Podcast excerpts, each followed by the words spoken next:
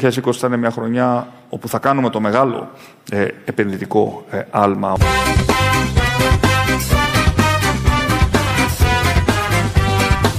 Αχ, Παναγία μου, είμαστε πλούσιοι. Πλούσιοι, πολύ πλούσιοι.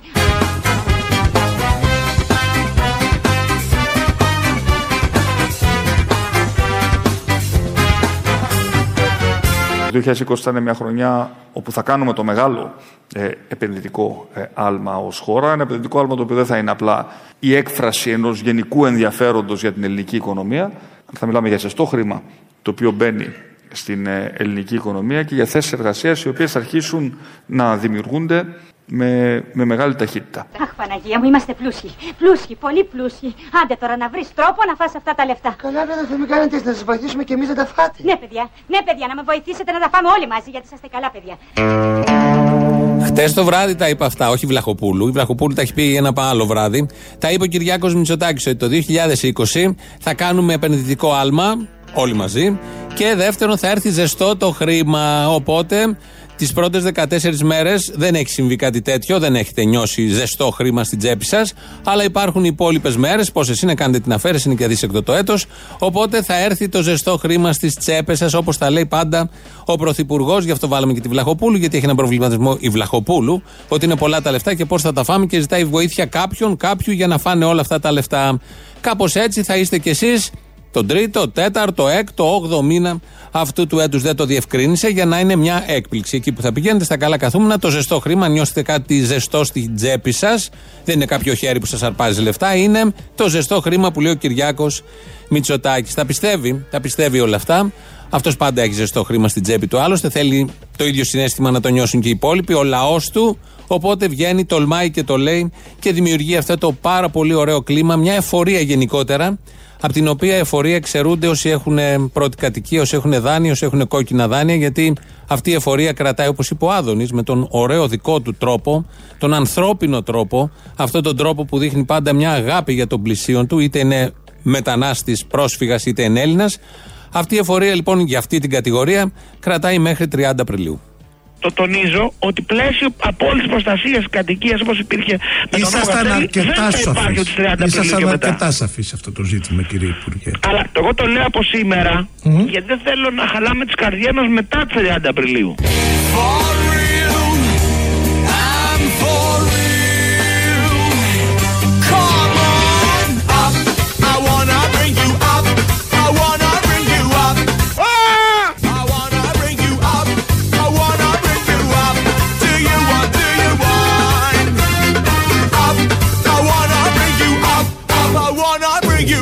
Εγώ το λέω από σήμερα, γιατί δεν θέλω να χαλάμε τις καρδιές μας μετά τις 30 Απριλίου. Καλά κάνετε και το λέτε, δεν ξέρω βέβαια θα, ποιος θα είναι ο προβληματισμός, η ένταση του προβληματισμού του κόσμου, άμα δεν χάνονται τα σπίτια του. Ε, ένα, ένα, δεν υπάρχει εδώ και ένα στοιχείο ατομικής ευθύνης. Μα προφανώς φταίνε οι άνθρωποι. Προφανώς για οτιδήποτε γίνεται η απάντηση είναι ο άνθρωπος. Όταν ειδικά κυβερνάει η Νέα Δημοκρατία, όταν υπάρχουν τέτοιες κυβερνήσεις, πάντα φταίει κάποιος άλλος. Το άτομο πήρε δάνειο, Ήρθε η κρίση, μια μικρή λεπτομέρεια, έχασε τη δουλειά του, δεν έχει λεφτά να πληρώσει. Ποιος φταίει, Ο άνθρωπος που δεν έχει λεφτά, που έχασε τη δουλειά του, που ήρθε η κρίση, που είχε πάρει δάνειο. Για όλα αυτά φταίει ο άνθρωπος. Οπότε έκανε τη σωστή προειδοποίηση ο Άδωνης Γεωργιάδης, ο αρμόδιος υπουργός, και είπε ότι μέχρι 30 Απριλίου, από εκεί και πέρα, για να μην χαλάμε τις καρδιές μας, δεν θα έχετε σπίτι εσείς. Αλλά δεν πρέπει να χαλάσουμε τις καρδιές μας γιατί έχει κάνει την προειδοποίηση εγκαίρως. Χτες τα είπε αυτά στο πρώτο πρόγραμμα της κρατικής ραδιοφωνίας. Οπότε σας έχει προειδοποιήσει από τις 13 Ιανουαρίου. Λάβετε, πάρτε τα μέτρα σας, γιατί αλλιώς μετά θα σας πάρουν άλλου τύπου μέτρα. Το λέει και με μια χαρά. Αυτά είναι. Αυτοί είναι οι ωραίοι δεξιοί, παλιά σκοπής δεξιοί, νεοχουντικοί, που ανακοινώνουν διάφορα μέτρα εφταξίας νόμου και τάξης, είτε αφορά μέτρα πραγματικής τάξης, είτε αφορά οικονομικές διευκολύνσεις ή διεκπαιρεώσεις, υπάρσιμων σπιτιών δηλαδή, και έχουν μια χαρά στη φωνή. Φαίνεται όλο αυτό. Χαίρονται με την καταστροφή των ανθρώπων γιατί φταίει το άτομο. Δεν είχε λάβει τα απαραίτητα μέτρα όταν έπρεπε. Αυτά συμβαίνουν εδώ στην Αθήνα. Έχουμε δηλαδή την καλή διαβεβαίωση του Κυριάκου ότι θα μπει ζεστό χρήμα στις τσέπες και την προειδοποίηση του Αδόνιδος ότι ενώ θα μπει ζεστό χρήμα δεν θα έχετε σπίτι, όσοι είναι να μην έχετε σπίτι. Από την Πρωτομαγιά και μετά, φαντάζομαι την Πρωτομαγιά θα το γιορτάσουν, από τις 2 Μαου και μετά θα ξεκινήσει όλο αυτό που γίνεται και στις άλλες χώρες της Ευρώπης και το έχουν καθυστερήσει εδώ με διάφορους τρόπους.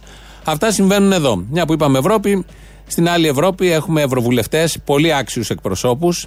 Ο Γεωργούλης είναι ένας από αυτούς, ο Αλέξης Γεωργούλης, ο οποίος ε, θα είναι και κριτής στο show του Αντένα, το Face. Αυτό που δίνονται εκεί καραγκιόζητες και μασκαράδες και κάνουν τα διάφορα και μιμούνται με πολύ μεγάλη επιτυχία. Υπάρχει εκεί μια κριτική επιτροπή, στην οποία ήταν και θα είναι και φέτος, αλλά ως Ευρωβουλευτής πια, ο Αλέξης Γεωργούλης. Είναι πρωτόγνωρο ένας Ευρωβουλευτής να παρατάει τα καθήκοντα, τα τόσο σοβαρά που έχει επομιστεί ο Αλέξης Γεωργούλης και την εντολή που του έδωσε ο ελληνικός λαός. Εδώ, κι αν είναι ευθύνη του λαού, θα τα παρατάει όλα αυτά, θα έρχεται εδώ, θα κάνει τα γυρίσματα και θα περνάμε πάρα πολύ καλά γιατί θα τον βλέπουμε κι εμείς. Είναι καλό, τον καμαρώνουμε που τον βλέπουμε στην Ευρωβουλή και παράγει τέτοιο έργο για το οποίο μιλάνε όλοι. Έχουν μείνει άφωνοι στην Ευρώπη και στην Ελλάδα, αλλά τώρα θα μείνουν άφωνοι και οι τηλεθεατές. Γεια σας, είμαι ο Αλέξης Γεωργούλης, είμαι ηθοποιός, σεναριογράφος και σκηνοθέτης. Και συμμετέχω στο Ευρωψηφοδέλτιο του ΣΥΡΙΖΑ Προοδευτική Συμμαχία. Ο λόγος για τον οποίο κατεβαίνω στις ευρωεκλογές αυτές είναι ότι πιστεύω ότι ο πολιτισμός μπορεί να συμβάλλει στην Ευρώπη περισσότερο από κάθε άλλη φορά. Partigiano, portami via. Oh bella ciao, bella ciao, bella ciao, ciao, ciao. Partigiano, portami via. E mi sento di morir. Εμείς σας ευχαριστούμε πάρα πολύ Πάρα και θα σας πολύ. ευχαριστούμε ακόμα περισσότερο όταν θα συναντηθούμε. Βεβαίως και θα συναντηθούμε. Στο Your Face.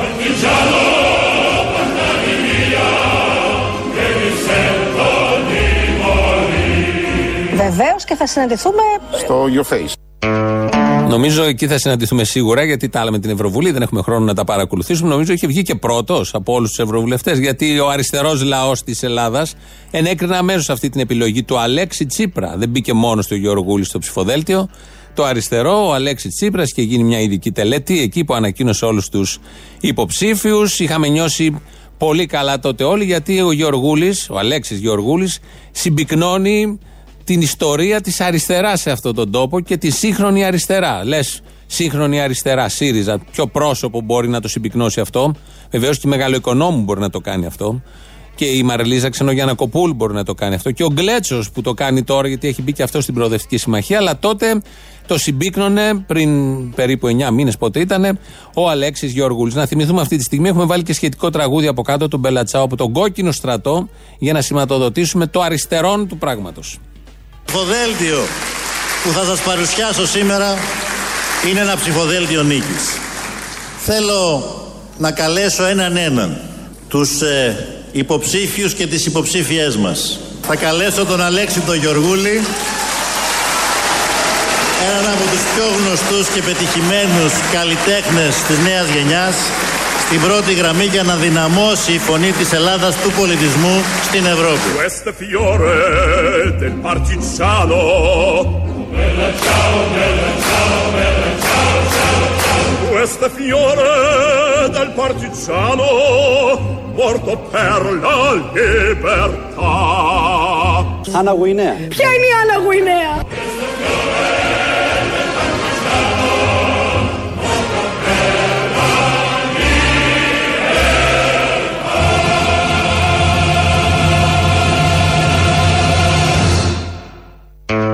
Έτσι λοιπόν, τελείωσε και το τραγούδι.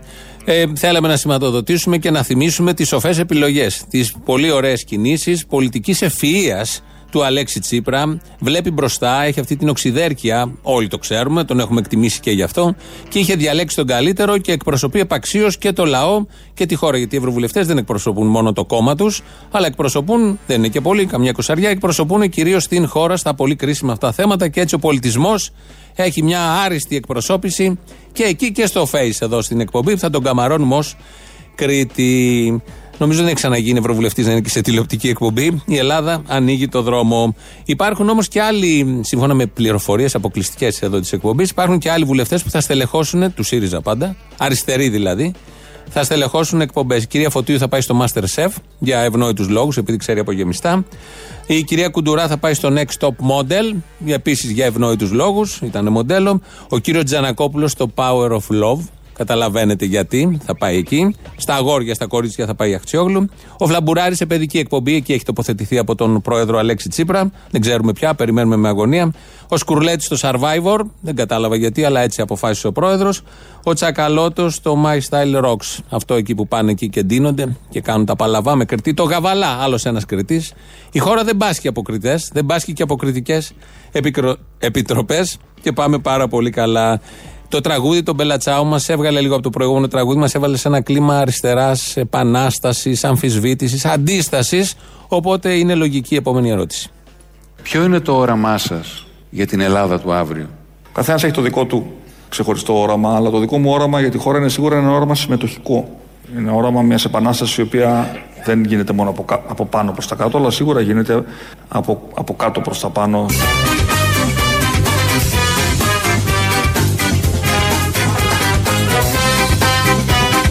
Άννα Γουινέα. Ποια είναι η Άννα Γουινέα.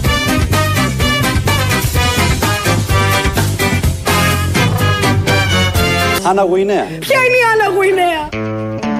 Ανά Διαμαντοπούλου είναι το σωστό. Όχι Άννα Γουινέα. Θα καταλάβετε τι είναι αυτό, ή δεν το έχετε πάρει χαμπάρι ακόμα από τα social media. Εδώ ο Κυριάκος μας είπε ότι το όραμά του είναι κανονικό. Χτες βράδυ συνέβη αυτό, δεν είναι μονταρισμένο. Ότι το όραμά του είναι η επανάσταση, αλλά όχι από πάνω προς τα κάτω ή από κάτω προς τα πάνω, όπως είπε. Μια άνω κάτω επανάσταση, όπως λέμε άνω πετράλουνα, κάτω πετράλουνα. Έτσι λοιπόν στο μυαλό του Κυριάκου είναι και η άνω κάτω επανάσταση. Κανονικά το είπε, οπότε δεν γλιτώνουμε από την αριστερά. Είτε από τον Γεωργούλη, είτε από τον Κυριάκο, σε επανάσταση και σε αντίσταση καταλήγουμε. Πάντα μεταμφιεσμένοι όπως είναι η εκπομπή Face του Αντένα.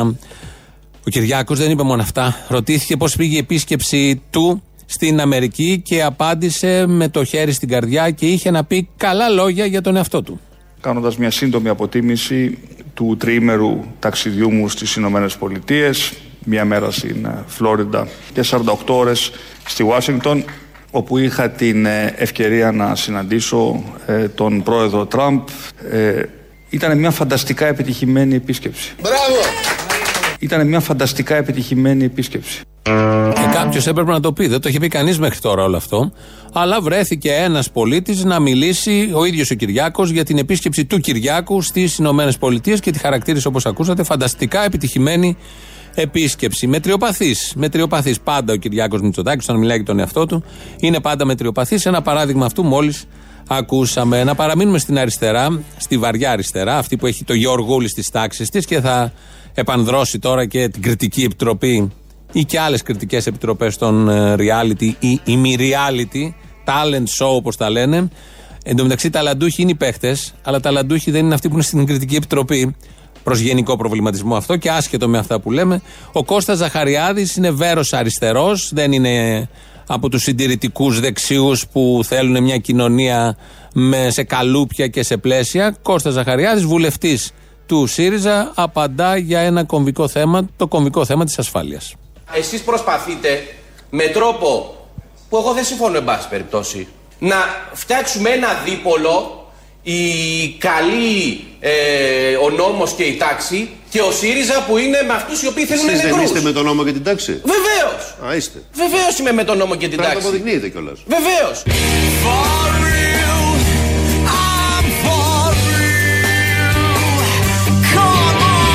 Βεβαίως. Α, είστε. Βεβαίως είμαι με τον νόμο και την Πρέπει να το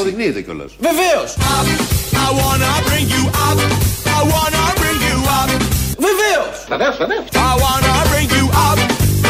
αποδεικνύετε κιόλας. Βεβαίως. Βεβαίως. Βεβαίως, βεβαίως. Βεβαίως. Βεβαίως, βεβαίως.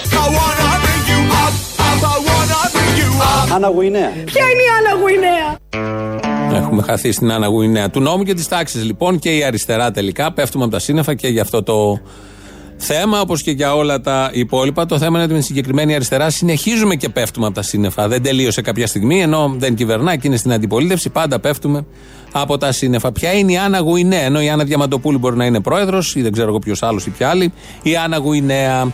Θα παρακολουθήσουμε ένα απόσπασμα από την εκπομπή, ένα τηλεπαιχνίδι που παρουσιάζει η Μαρία Μπεκατόρου. Στον Αντένα είναι εκεί ο παίχτης, Χρήστος λέγεται. Του κάνει μια ερώτηση. Η ερώτηση από μόνη της, λόγω του ήχου που θα ακούσετε, βγάζει κάτι, δημιουργεί συνειρμούς. Γελάνε εκεί στο στούντιο. Προσπαθεί μετά ο παίχτης να βρει την χώρα όπου υπάρχει όπου είναι η σωστή απάντηση, μπλέκει, τα μπλέκει και παρουσιάζεται το πολύ αστείο ηχητικό που ακούτε τώρα. Χρήστο, σε ποιο νησί βρίσκεται η Μπούτσακ Τζάγια, η ψηλότερη νησιωτική κορυφή στον κόσμο; Άννα Γουι- ε, Γουινί- Γουινέα. Γουινέα. Όλο ξαναπες το, Άννα- παρακαλώ. Ε, ένα Γουινέα. Άνε Γουινέα. Ε, Ένα Γουινέα. ε, Άνε Γουινέα. Γουινέα. κάτσε τώρα. Γιατί είναι και αυτό Μπούτσακ.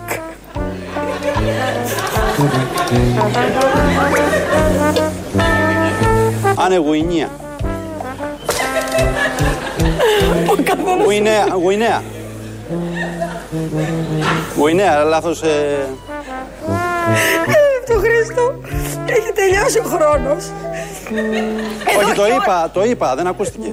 Ποιο είπες, Άννα Γουινέα. ποια είναι η άλλα Γουινέα.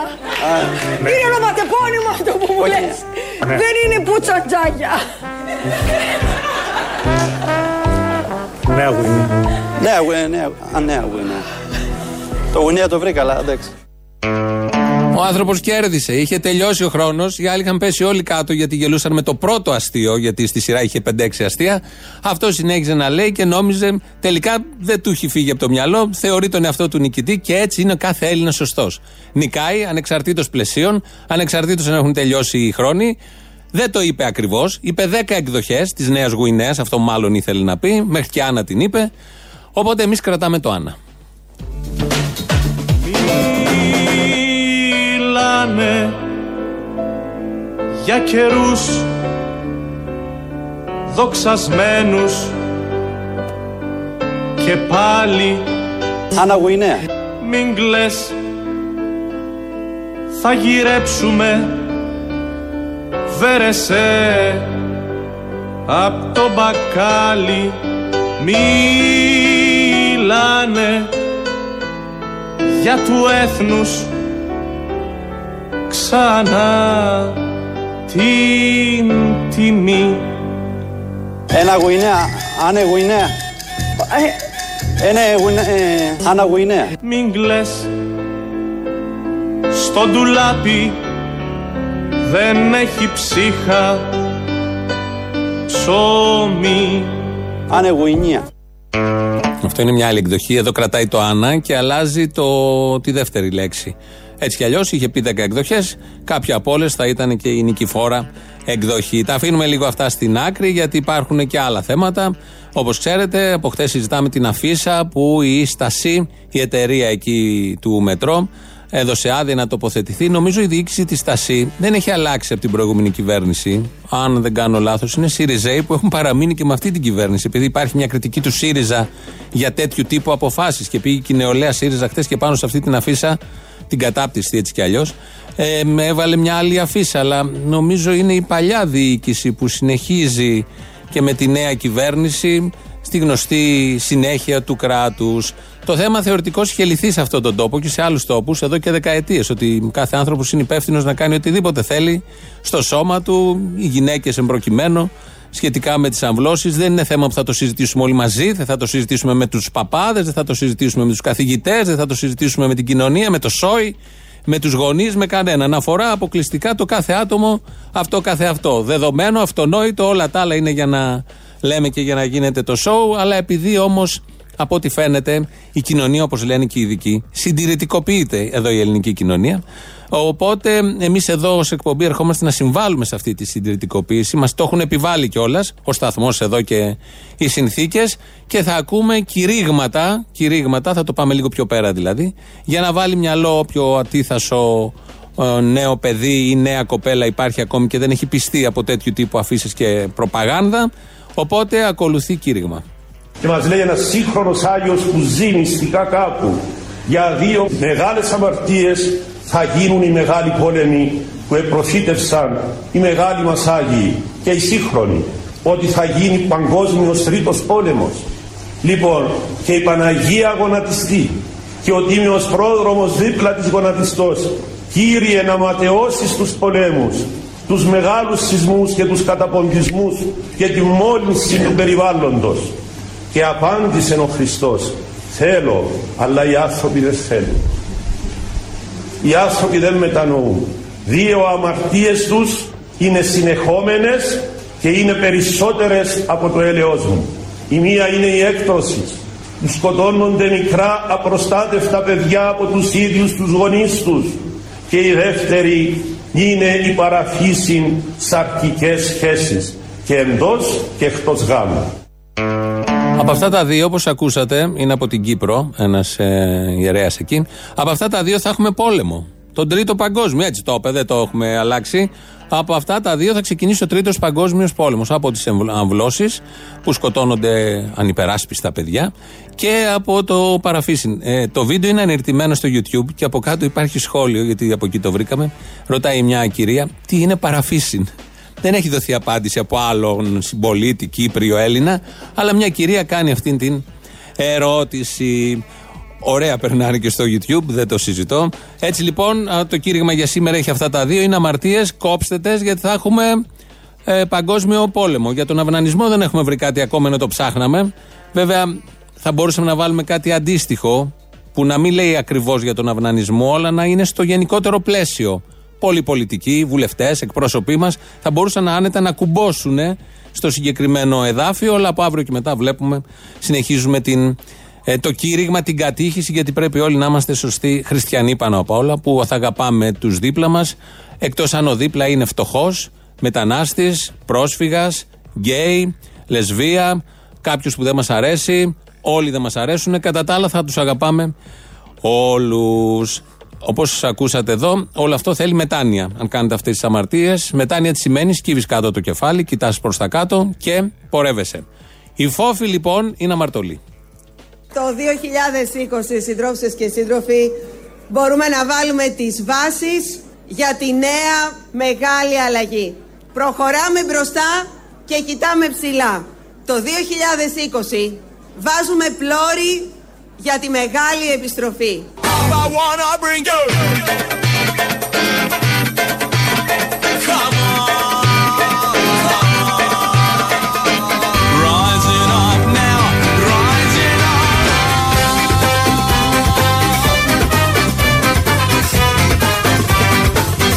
Προχωράμε μπροστά και κοιτάμε ψηλά. Χέσε ψηλά και γράτε με.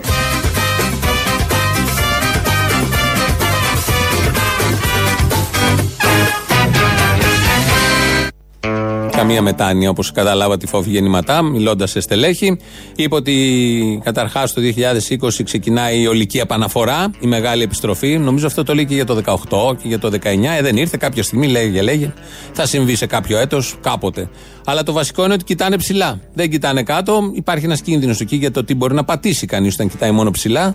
Αλλά δεν έχει σημασία, έτσι θέλουν να πορευτούν οι Πασόκοι στο κοινάλ. Οπότε εμάς δεν μας πέφτει και λόγος. Έχει έρθει η ώρα να μάθουμε νέα της ε, παλιάς μας φίλης και νέας όπως ακούσατε της Άννας.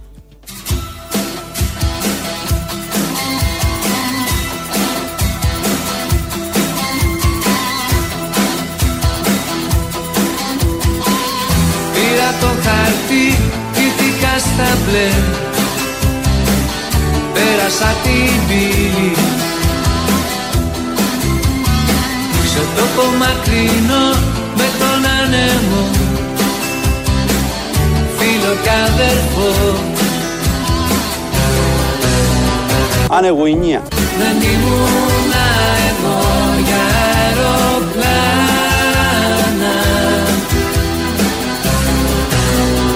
Αναγουινέα Δεν ήμουν εγώ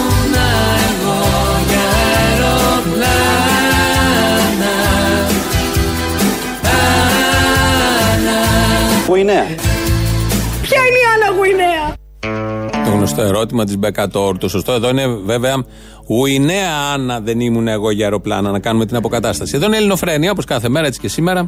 2.11.10.80.880 σας περιμένει. Πάρτε τηλέφωνο και πείτε του για τις δικές σας αμαρτίες που μπορεί να κινδυνεύει ο πλανήτης από τον τρίτο. Τι μπορεί. Σίγουρα κινδυνεύει από τον τρίτο παγκόσμιο πόλεμο, όπως είπε ο ιερέας από την Κύπρο.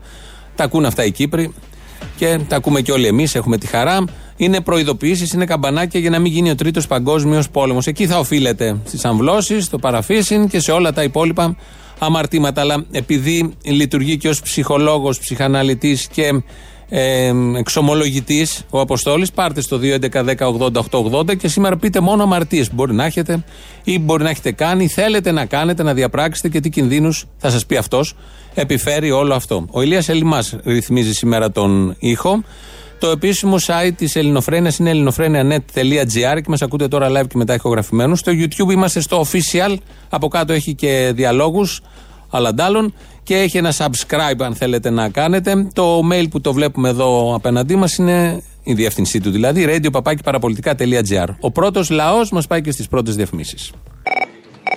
Να πεις εκείνο εκεί του Μιναρόμπριζα, του Άδωνη, ότι η Ελλάδα δημιουργήθηκε με τα λεφτά που στέλναν οι Έλληνες μετανάστες από τη Γερμανία. Μετανάστες. Α, πα, πα, πα, πα, τώρα μην μου λες μετανάστες τώρα, δεν μπορώ. Και τότε τα λεφτά και αυτά ήταν καλά για να νοικοδομηθεί η Ελλάδα. Τώρα δεν θέλουμε τους μετανάστες εδώ. Όταν πηγαίναμε εμείς στις ξένες χώρες ήταν καλά. Και αν θέλει την Ελλάδα κέρι και απροβλημάτιση, να πάει στον Όλυμπο να πιστεύει στο 12 γιατί ο Έλληνας 12 ήταν.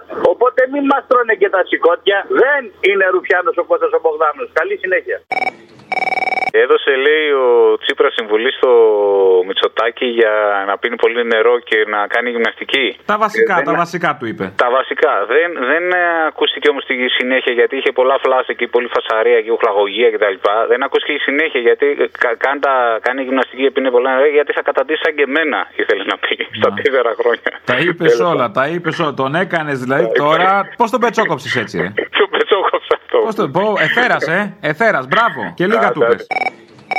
Μάικρο Ντίκ Ηράκλειο. Έλα, μικρό τσουτσουνέ. Έλα, ρε, μου αρέσει. Ρε, εσύ δύο θέματα γρήγορα, να μην σε απασχολώ. Τώρα άκουσα αυτό το ψυχάκι για τον Τζίμερο, ρε. Ναι, το δηλώνω ευθέως ότι ο σκοπός μου είναι, δεν ξέρω αν θα το πετύχω, να αποβληθεί διαπαντός του κουκουέ από το πολιτικό σύστημα. Τι παίρνει και δεν μας δίνει να πούμε. Τι να αποβληθεί το κοκουέρα, μαλάκα, πες του. Ένα κόμμα βρε ηλίθιε 102 χρόνων μαλάκα. Ψυχάκια ανώμαλε. Πάει αυτό. Άκουγα το πρωί στο Sky τον οικονόμου και μιλούσαν με τον, αυτό τον πρόεδρο ειδικών φρουρών, αστυνομικών, δεν ξέρω τι κτλ. Έπρεπε να ακούσετε, να ακούσετε παιδιά, που λέγανε πω πω πώς, πώς δεν σκοτώσανε κάποιο αστυνομικό; Πάλι καλά.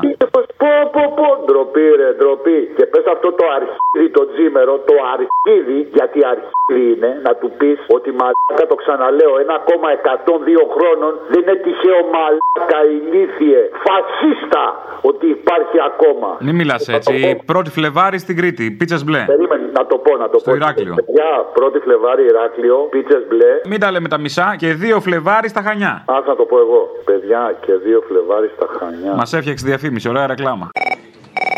Ναι. Ναι, καλησπέρα. Γεια χαρά. Αποστολής. Ναι, ναι. Επιτέλους σε βρίσκω. Γιατί με έψαχνες καιρό; Έτσι ψάχνω εδώ και ώρα. Προσπαθώ να σε πιάσω, αλλά δεν. Μιλάς συνέχεια. Συγγνώμη, ε, δεν είχα πρόθεση. Εντάξει, συγχωρεμένος. Ναι. Έμαθες τι έγινε από το πρωί; Τι απ' όλα; Στο Σύνταγμα με την Αττική Μετρό. Την Αττικό Μετρό, ναι, τι; Αττικό Μετρό, ναι. Με την ωραία αφίσα που βγάλανε κατά των αμβλώσεων. Οκ, ναι, δεν κατάλαβα, θα σκοτώνουμε τα παιδιά. Ε, όχι απλά, εντάξει. Υπάρχει λίγο η ευλογία της Αττικό Μετρό από πίσω. Υπάρχει το site το οποίο διαφημίζεται με τις ευλογίες ε, της Αττικό Μετρό. Υπήρχε και η ανάρτηση πριν ε, αρκετό καιρό στην ε, αθλητική εφημερίδα. Ωραία, μπράβο, Εντάξει, δεν όλα καταλαβαίνω, καλά. δεν καταλαβαίνω. Τι θες τώρα, να μην έχουμε φαντάρους στρατιώτες; Γεννάτε. Γεννάτε γιατί χανόμαστε, θα μας πάρουν οι Τούρκοι φαλάγγι. Ωραία, οκ. Σε ευχαριστώ πολύ. Το 'πιασες, εντάξει. Εννοείται. Έτσι να συμμορφωνόμαστε με την νέα κυβέρνηση. Έλα, γεια. Ε, τι παλιοκουμούνια είστε, ρε. Ε, όχι, δα. Ε, Ρε παλιοκουμούνια, μας έχετε ζαλίσει με την προπαγάνδα ότι δεν θέλουν τάχα μου να μείνουν εδώ οι παλιοξένοι, οι παλιοαραπάδες. Δεν μας καταδέχονται. Τους πέφτει λίγη η Ελλάδα. Άσε ρε φιλά, το έχετε παραχέσει. ρε. Έχετε πάει πολύ άχυρα από το ΣΥΡΙΖΑ. Από το ΣΥΡΙΖΑ, ναι. Κυρίως από το ΣΥΡΙΖΑ. Μ' αρέσει που εσύ βλέπεις μια βάρκα με υποψήφιους πνιγμένους και τους θεωρείς αυτούς εχθρούς σου. Και δεν θεωρείς εχθρός σου αυτόν με το σακάκι στο κανάλι. Μάλιστα. Επιλογή τους είναι πάλι Μπράβο, για το επιλογή τους, 500. επιλογή. Και δικιά σας επιλογή είναι. Καλά στερνά, εύχομαι. Καλά στερνά. Γεια σου, ρε Αποστολάκη. Όπα, τι γίνεται, τι κάνουμε; Τι γίνεται, μια χαρά, εσύ. Ωραία, και εγώ τι θες; Για πόσου ειδήσει μας περνάτε. Λέει ο Θήμιος, ενημερωθήκατε το Σαββατοκύριακο. Από πού να ενημερωθούμε; Από τα κολοκανάλια αυτά, τα- τα φασιστοειδή, να πούμε τον Άδωνη, τον άλλο τον Ρουφιάνο. Από πού να ενημερωθούμε; Δεν κατάλαβα. Από τα κανάλια τους. Από τα κανάλια τους και τις εφημερίδες Να τους. ενημερωθούμε από τα κανάλια τους. Όχι, τι θες να έχεις μια ενημέρωση διαφορετική από αυτή που έχει όλος ο κόσμος; Όχι, αυτή είναι η ενημέρωση. Τι να κάνουμε, ας το δεχτούμε επιτέλους. Άρα πρέπει να πιστεύουμε αυτά που θέλει το καθεστώς. Θα πιστεύεις εσύ ότι θες άλλο; Να πιστεύουμε όλοι ένα πράγμα, το ίδιο. Αυτό θέλουνε, αυτό. αυτό. Όχι, εγώ πιστεύω μόνο ελληνοφρένεια, ρε. Καλός μαλάκας είσαι. I wanna bring you up. I wanna bring you up. I wanna bring you up. I wanna bring you up. Do you want? Do you want? Up.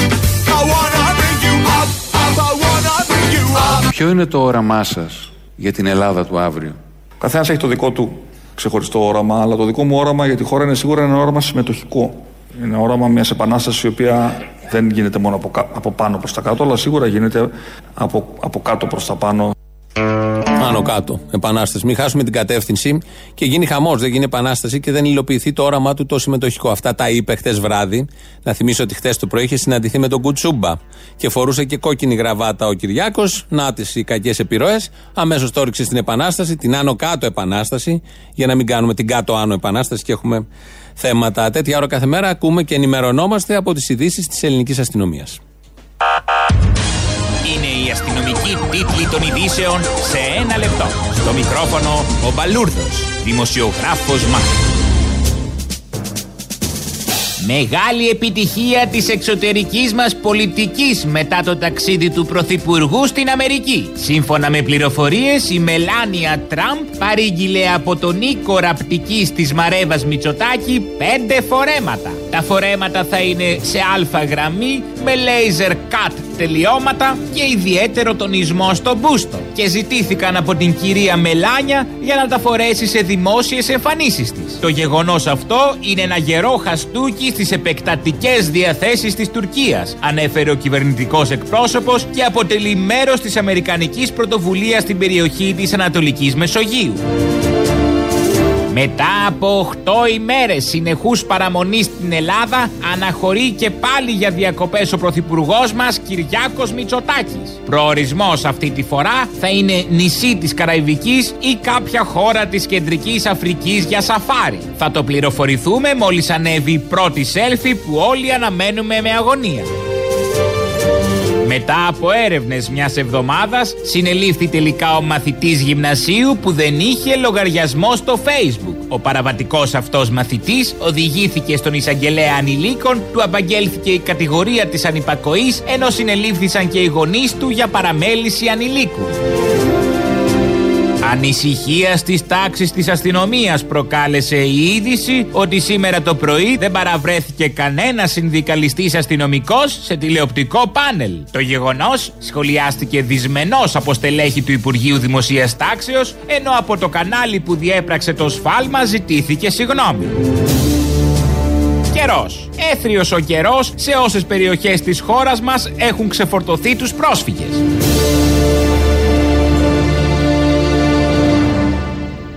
Αυτές είναι οι ειδήσεις. Να μείνουμε σε περιβάλλον αστυνομίας, γιατί τα όσα γίνονται στο κουκάκι τα γνωρίζουμε. Έγινε και προχθές άλλη μια επιχείρηση. Έχουμε δει τα πλάνα. Ε, έχουν βγει τα αποτελέσματα των εργαστηριακών εξετάσεων, γιατί από την αρχή έλεγαν οι δημοσιογράφοι και οι βουλευτές της Νέας Δημοκρατίας και οι συνδικαλιστές αστυνομικοί και η αστυνομία με δελτίο τύπου της ότι η οικογένεια Ινδαρέ είναι πίσω από την κατάληψη και οι, τα παιδιά και ο πατέρας, όλοι αυτοί γενικώ συντονίζουν τα νήματα μέσα στο, στο γειτονικό κτίριο. Βγήκε το DNA, δεν αποκάλυπτε κάτι τέτοιο. Δεν υπήρχε DNA των μελών της οικογένειας. Βγήκαν και τα αποτυπώματα, τα δακτυλικά χτε προχθές. Ούτε υπάρχουν τέτοια αποτυπώματα. Παρόλα αυτά, ενώ μέχρι στιγμής από τις αποδείξεις δεν αποδεικνύεται, δεν φαίνεται ότι είναι, έχει ανάμειξη τα δύο παιδιά και τα άλλα μέλη της οικογένειας Ινδαρέ, ο Δημήτρης Οικονόμου, δημοσιογράφος, αλλά και αστυνομικός detective, ε, έχει άλλα στο νου του. Βγήκε Δεν πειράζει. κύριε Οικονόμου. Δεν είναι κακό. Βγήκε η απόφαση Κάνατε που λάθος. ψάξανε το DNA και τα λοιπά.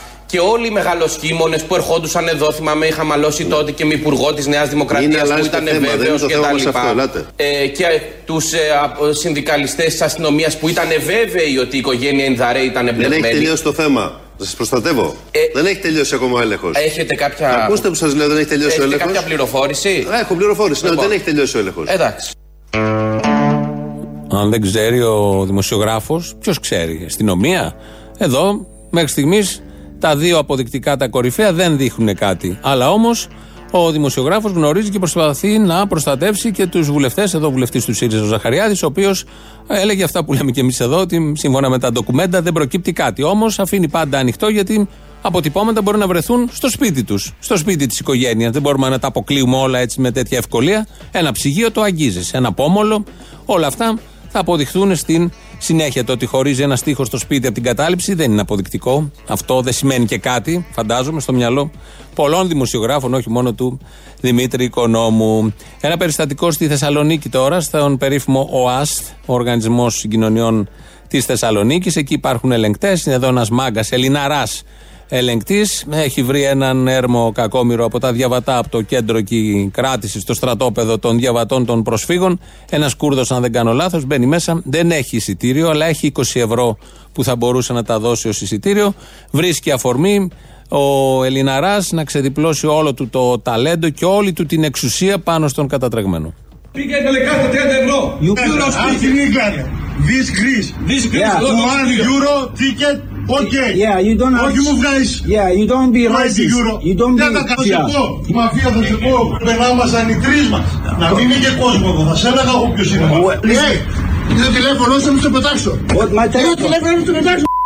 My telephone; Άκουσες; It's my telephone. Φέρε το τηλέφωνο σου εδώ. It's my telephone. Φέρε το τηλέφωνο εδώ. What do you mean it's good? Φέρε το τηλέφωνο εδώ. It's my telephone. Σβήσε το που έγραψες. Nothing. It's my telephone. Σβήστο. It's my telephone. Σβήστο. It's my telephone. Σβήστο είπα. I told you. Θα στήσω πουνιά τώρα. You'll go to prison. Τώρα θα δεις. Κάνει καταγραφή, το πω εγώ τώρα θα κάνει. Κλείστο. What? My phone.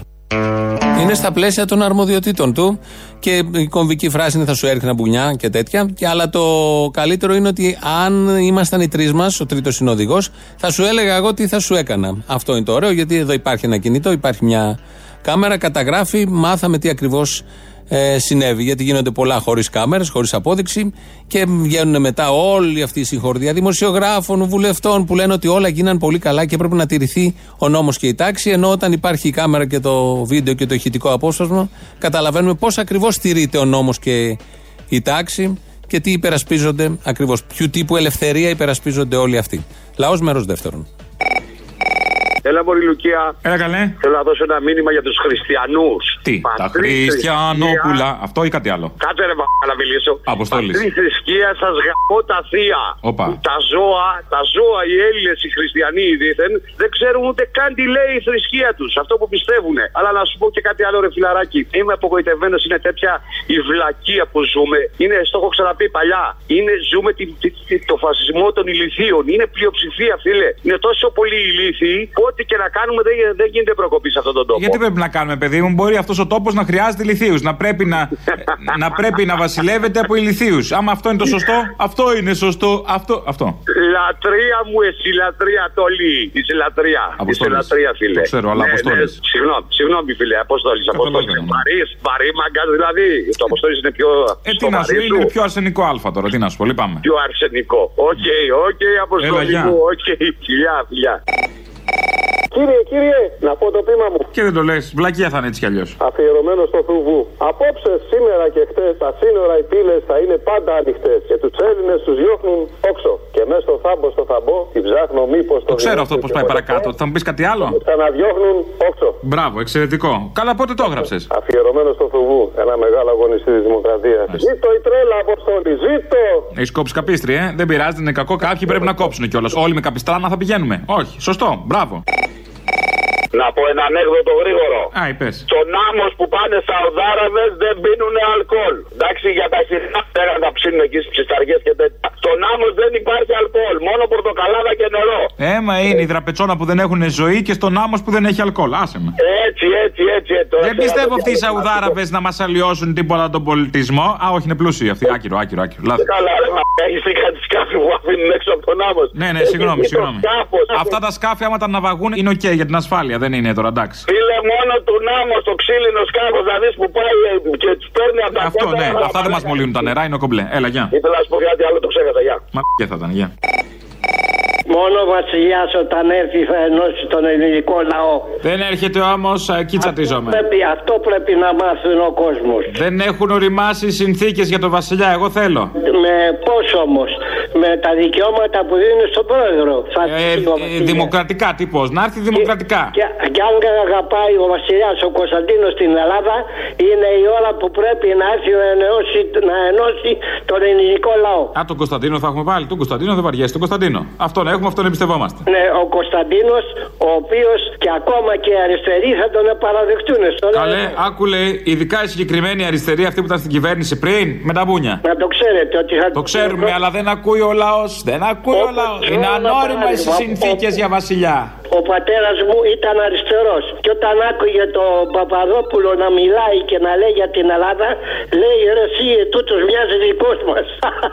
Χαριτωμένο. ναι, ναι, τούτος μοιάζει και ήταν αριστερός από τους αριστερούς, ε. Κατάλαβα, ναι, γιατί ο Τσίπρας τι ήταν, από του δεξιούς, από τους αριστερούς ήταν. Και όταν άκουγε και ο Τσίπρας τον Τραμπ, έλεγε αυτός είναι δικός μας. Τέλος πάντων. Να πω και κάτι άλλο. Έχεις κι άλλο καλό; Ναι, έχω και ένα καλό. Όταν μιλάμε εδώ και ακούμε τώρα την εκπομπή αυτή, όχι όλο για τον Μπογδάνο να μας λέει κάθε μέρα και τέτοια. Σύμφωνο. Δεν, έχει, δεν έχουμε πιο φρέσκα να βγάλουμε. Τι είναι πιο φρέσκα, αυτό σημαίνει ότι το μπογδάνος είναι φρέσκο, αλλά θέλουμε πιο φρέσκο. Τι φρέσκο, εκεί πιο Ναι, παγιατούρα δηλαδή, δεν έχει. Κάτι πιο καινούργια, να το όπως μιλήσαμε μαζί και είναι φρέσκο, ας το πούμε. Αυτό, τέτοια πράγματα θέλω κι εγώ. Φρέσκα πρόσωπα, φρέσκες φωνές με φρέσκες ιδέες κατά βάση να λένε για τον Βασιλιά να επιστρέψει. Έχουμε ξαναμιλήσει μαζί πάλι παλιά. Σας θυμάμαι. Ναι, μπράβο, ευχαριστώ πολύ. Το φάγε. I wanna bring you up. I wanna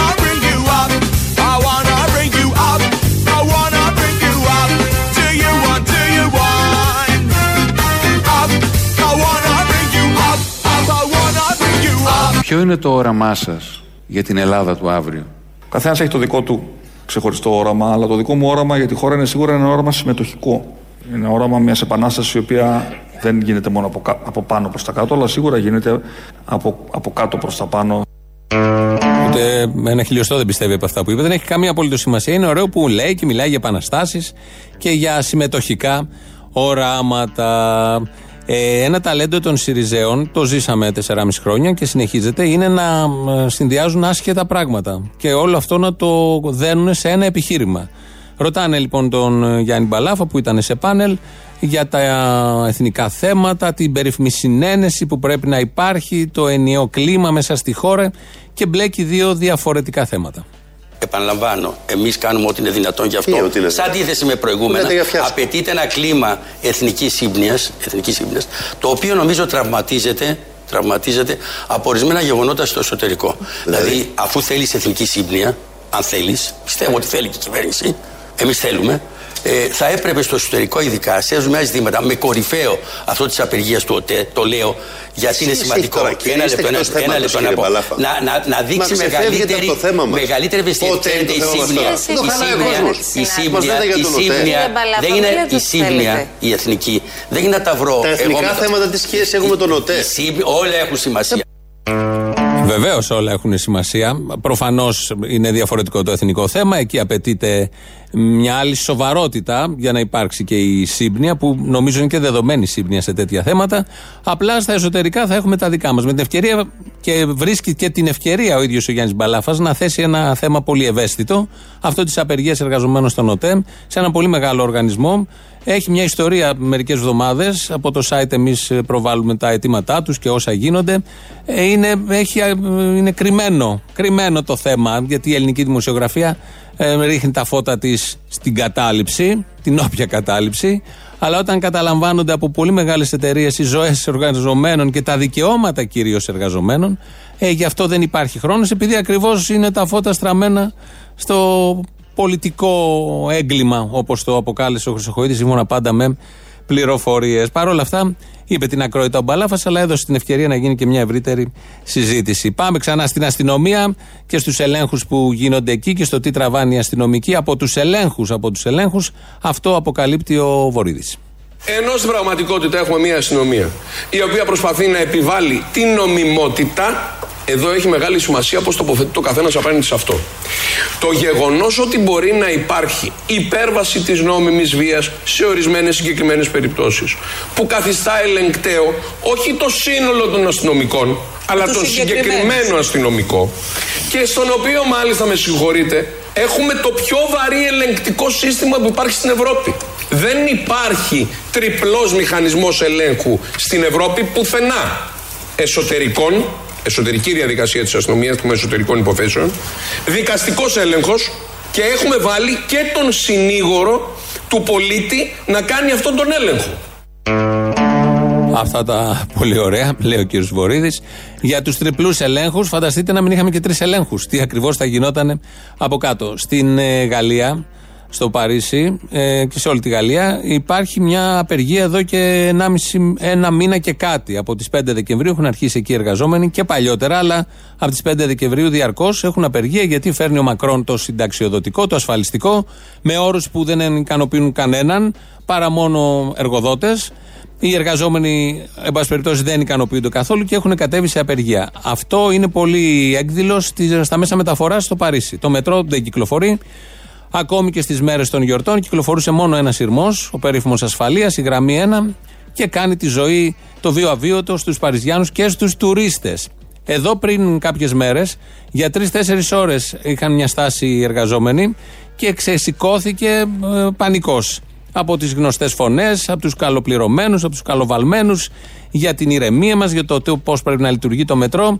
Φέρτε, κάντε την προσωμείωση τι ακριβώς γίνεται στην ε, ε, Γαλλία αυτές τις μέρες που δεν λογάριασαν ούτε τουρισμό, ούτε γιορτές, ούτε κέρδη ξενοδοχείων, ούτε κέρδη καταστημάτων, τίποτα απολύτως. Και έτσι μένουν οι παλιές δηλώσεις εδώ να μας θυμίζουν την ελληνική κατάσταση. Χρεοκοπεί η Ελλάδα και το μυαλό σου στην, χρεο... στην απεργία είναι. Μπορείτε επιτέλους να σταματήσετε να κάνετε αυτό το πράγμα κάθε μέρα. Δεν έχω παρετήσει να σας βλέπω. Κάθε μέρα στον δρόμο. Πάρτε και ένα sleeping bag να κοιμάστε στα πεζοδρόμια. Είναι παλιά δήλωση βεβαίως. Ακούμε παλιές δηλώσεις με αφορμή απεργίες που γινόντουσαν εδώ πέρα και πώς ορμάνε πάνω στους εργαζόμενους και λένε αυτά που λένε.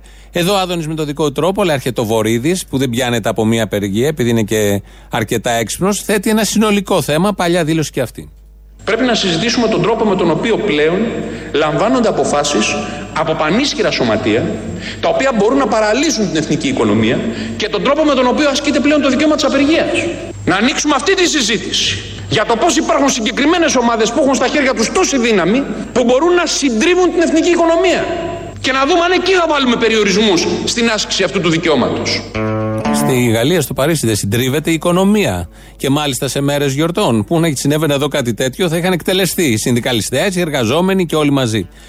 Αυτά για σήμερα. Κάπου εδώ φτάνουμε στο τέλος. Ακολουθεί το τρίτο και τελευταίο μέρος του λαού μας. Πάει στο μαγκαζίνο. Τα υπόλοιπα εμείς θα τα πούμε αύριο. Γεια σας. Ωραία τα λέτε, ωραία τα λέτε και για τους γραφικούς φασίστες. Αλλά να σου πω κι εγώ κάτι τώρα. Α πούμε, μαθαίνω ότι καταργείται η προστασία της πρώτης κατοικίας. Ε. Έτυχε. Ναι, έτυχε, έτυχε. Την ίδια στιγμή που εγώ δεν είμαι φασίστας και θα σου εξηγήσω γιατί για μένα δεν φταίει ο πρόσφυγας, για μένα φταίει η Ευρωπαϊκή Ένωση, οι τράπεζες και οι κυβερνήσεις. Την ίδια στιγμή που καταργείται η προστασία της πρώτης κατοικίας, μέσα από ένα ευρωπαϊκό πρόγραμμα θα στεγαστούν πρόσφυγες σε σπίτια τα οποία κάποια από αυτά θα είναι αυτά που θα έχουν πάρει οι τράπεζες. Αν κάποιος δεν έχει την ποιότητα, την πολιτική γνώση και την κουλτούρα να είναι αντιφασίστας, πόσο εύκολα δεν θα πει ότι έρχονται οι ξένοι και μας παίρνουν τα σπίτια; Και βεβαίως θα υποθεί και πολύ σωστά θα υποθεί. Πολύ σωστά θα υποθεί. Γιατί τα παίρνουν, γιατί οι ξένοι και η ιδεολογική ηγεμονία. Όχι, εδώ είναι άλλο παραμύθι αυτό, άλλη καραμέλα, sorry. Ναι, ναι, ναι. Όχι, εγώ άλλο θα καταλήξω ότι, εσύ, ότι στη μοναδική πόλη που δεν θα πει ποτέ κανένας φασίστας ότι οι ξένοι μας κάνουν κάτι είναι η Πάτρα, γιατί έχει φροντίσει εκεί πέρα η Δημαρχάρα που έχει η Πάτρα να έχει καλύψει όλους τους πολίτες του, τους Έλληνες και τους ξένους. Όταν λοιπόν θέλουμε εδώ πέρα να ρίξουμε τον ρατσισμό, ας αγωνιστούμε να μην γίνεται τίποτα εναντίον ούτε εναντίον των Ελλήνων ούτε εναντίον των ξένων. Αυτό ήθελα να σου πω, Αποστόλη μου. Και το πρόβλημα, παιδιά, δεν είναι οι μετανάστες τώρα και οι πρόσφυγες. Το πρόβλημα είναι οι τράπεζες και η Ευρωπαϊκή Ένωση. Όσο πιο γρήγορα το καταλάβετε, τόσο καλύτερα. Με λίγα λόγια, το πρόβλημα είναι ο καπιταλισμός, αγαπητοί μου γλυκιά. Από καπιταλισμό πάσχουμε. Να τα πούμε αυτά. Μπράβο, μπράβο, αγόρι μου, μπράβο. Αλλά σας είδαμε και εσάς που θέλατε κομμουνισμό. Μην μου ανοίξεις το στόμα τώρα. Έλα, γεια. Πόσο θα του πάρει ε, να ολοκληρώσει ο πρωθυπουργούλης σου. Μου δεν είναι μου. Λυπάμαι, αλλά με αυτόν έχετε, την- είχατε την ίδια πολιτική, οπότε μου δεν είναι. Ε, είναι σου εξ αντανακλάσεω. Λοιπόν, φυλάκι. Όχι, αγάπη μου. Έλα. Αγάπη, περίμενε να πλάκα κάνεις. Τι θες; Να μιλήσουμε, παιδί μου. Μίλα, Μωρή. Πόσο καιρό θα του πάρει να ολοκληρώσει τον περίπλο της γης; Όσο χρειαστεί, δεν κατάλαβα. Α, ωραία. Είναι μωρέ που είναι σεξι, είναι άμαθος. Δεν του δώσατε κι εσείς να καταλάβει ότι ένα μήνα κάνουμε διακοπές και τους υπόλοιπους 11 εργαζόμαστε. Αυτό το έχει πάρει ανάποδα, κατάλαβε. Γι' αυτό είναι. Επίσης, ήθελα να σου πω ότι να μην ε, τσαντιζεστούνται με τους παπάρες που λένε όλα αυτά, αυτές τις μαλακίες. Το ρυθμό τον δίνει ο Μητσοτάκης και ο πρωθυπουργούλης σου, ξαναλέω, και οι υπουργοί του. Οπότε τι να σου κάνει και ο παπάρας; Καταρχήν να σου πω, μην το ξεχάσω, η πελάτησα η κυρία Μαρία λέει άντε να ανοίξει το Μέγκα και να βάλει τηλεοπτική ελληνοφρένεια. Έτσι είπε και η πελάτησα, εντάξει. Όχ, όχ, όχ, στο Μέγκα μας στέλνουνε. Ρουφιανιές. Εγώ λέω ρουφιανιές. Εντάξει, ρε παιδί μου, να υπάρχει και μια αριστερή εκπομπή. που Εντάξει, και καλά. Τι να την κάνεις, παιδί Μπορώ, μου; μπορώ να πω τη βλακεία της αριστεράς, μπορώ να την πω. Αυτό είναι το θέμα τώρα. Ότι εσύ αριστερά θεωρείς κάτι άλλο από αυτό που πραγματικά είναι και μας λες και εμάς αριστερή εκπομπή με αυτά και με αυτά. Εντάξει, ρε παιδί μου, σε χιουμοριστική εκπομπή είμαστε. Λοιπόν, τη αριστεράς να σου λέει ο Κουτσούπα, ας πούμε, πώς θα διακυβερνήσεις τη χώρα και να λέει ο Τσίπρας. Και να μην συνεργάζεται με τον Τζίπρα, άσε με τώρα, μην μου τα θυμίζεις. Και να λέει ο Τσίπρας στον, στον Κυριάκο πώς να μιλάει αγγλικά ή πώς να αποφύγει τον jet lag. Έλεος ρε παιδιά, έλεος δηλαδή. Μαζευτείτε λιγάκι.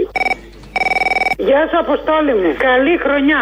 Ναι, τα άμαθα. Τα άμαθες; Αχα. Πολύ καλή χρονιά. Τρεις μέρες πήγε ο Κουτσούπα στο Λονδίνο, διέλυσε τη μοναρχία εκεί. Μα τι έκανε, μα είναι δυνατόν η ιδεολογική ηγεμονία του κομμουνισμού που έρχεται να μα αλλοιώσει τον πολιτισμό όπου και να πατήσει για να πάει τάχα στον τάφο του Μάρκ. Ο- τα- κα- Κατέστρεψε το παλάτι, βρε, εκεί, τη μοναρχία. Ο γραμματέας, ο μπουμπούκος μου. Ο γραμματέας που κατέστρεψε το παλάτι ολόκληρο εκεί πέρα το έκανε με το γη μαδιάμ εκεί μέσα. Το γιο, Σόδομα και γόμορα. Ε. Πες στο θύμιο τζάμπα χαλάει το σάλιο του. Είναι πράγματι δυστυχισμένοι αυτοί οι άνθρωποι που φέρονται έτσι σε, σε παιδιά, προπαντός σε παιδιά. Τζάμπα χαλάει το σάλιο του. Οι αδόνιδες και αυτοί πώς θα συμπεριφερθούν; Ε, ε, ε, τι να πεις με αυτούς τους ανθρώπους; Οξυγόνο μόνο για Έλληνες. Ζωή μόνο για Έλληνες. Θάλασσες μόνο για Εκκλησία Έλληνες. μόνο για Έλληνες. Στεριά μόνο για Έλληνες. Όλοι οι θρησκόληπτοι ε, σταυροί και μετάνιες από πάνω από το κεφάλι μέχρι το ιδίο κάνουν σταυροί και προσκυνούν εκεί πέρα, αλλά κατά τα άλλα θα μας φέρουν δυστυχία και θα μας φέρουν το ένα και το άλλο.